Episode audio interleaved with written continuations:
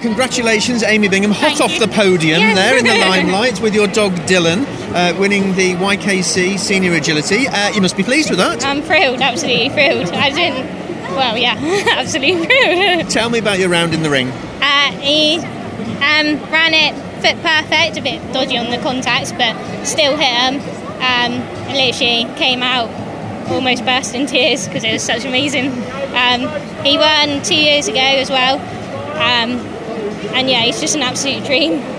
Tell me about Dylan. What sort of a, a dog is he and, and what's he like as a pet at home? Um, he's absolutely amazing. He's full of character. Um, has to be centre of attention.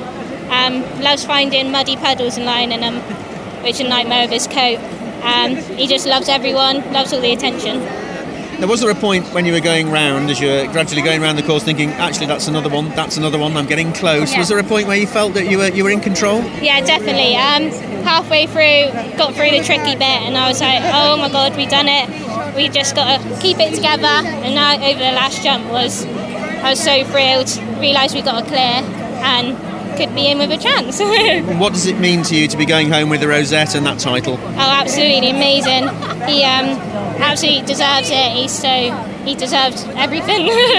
How do you think you might celebrate this evening? I'm gonna go give him a pig's ear, and he can have a Nora on a pig's ear. Many congratulations, Thank very you. well done.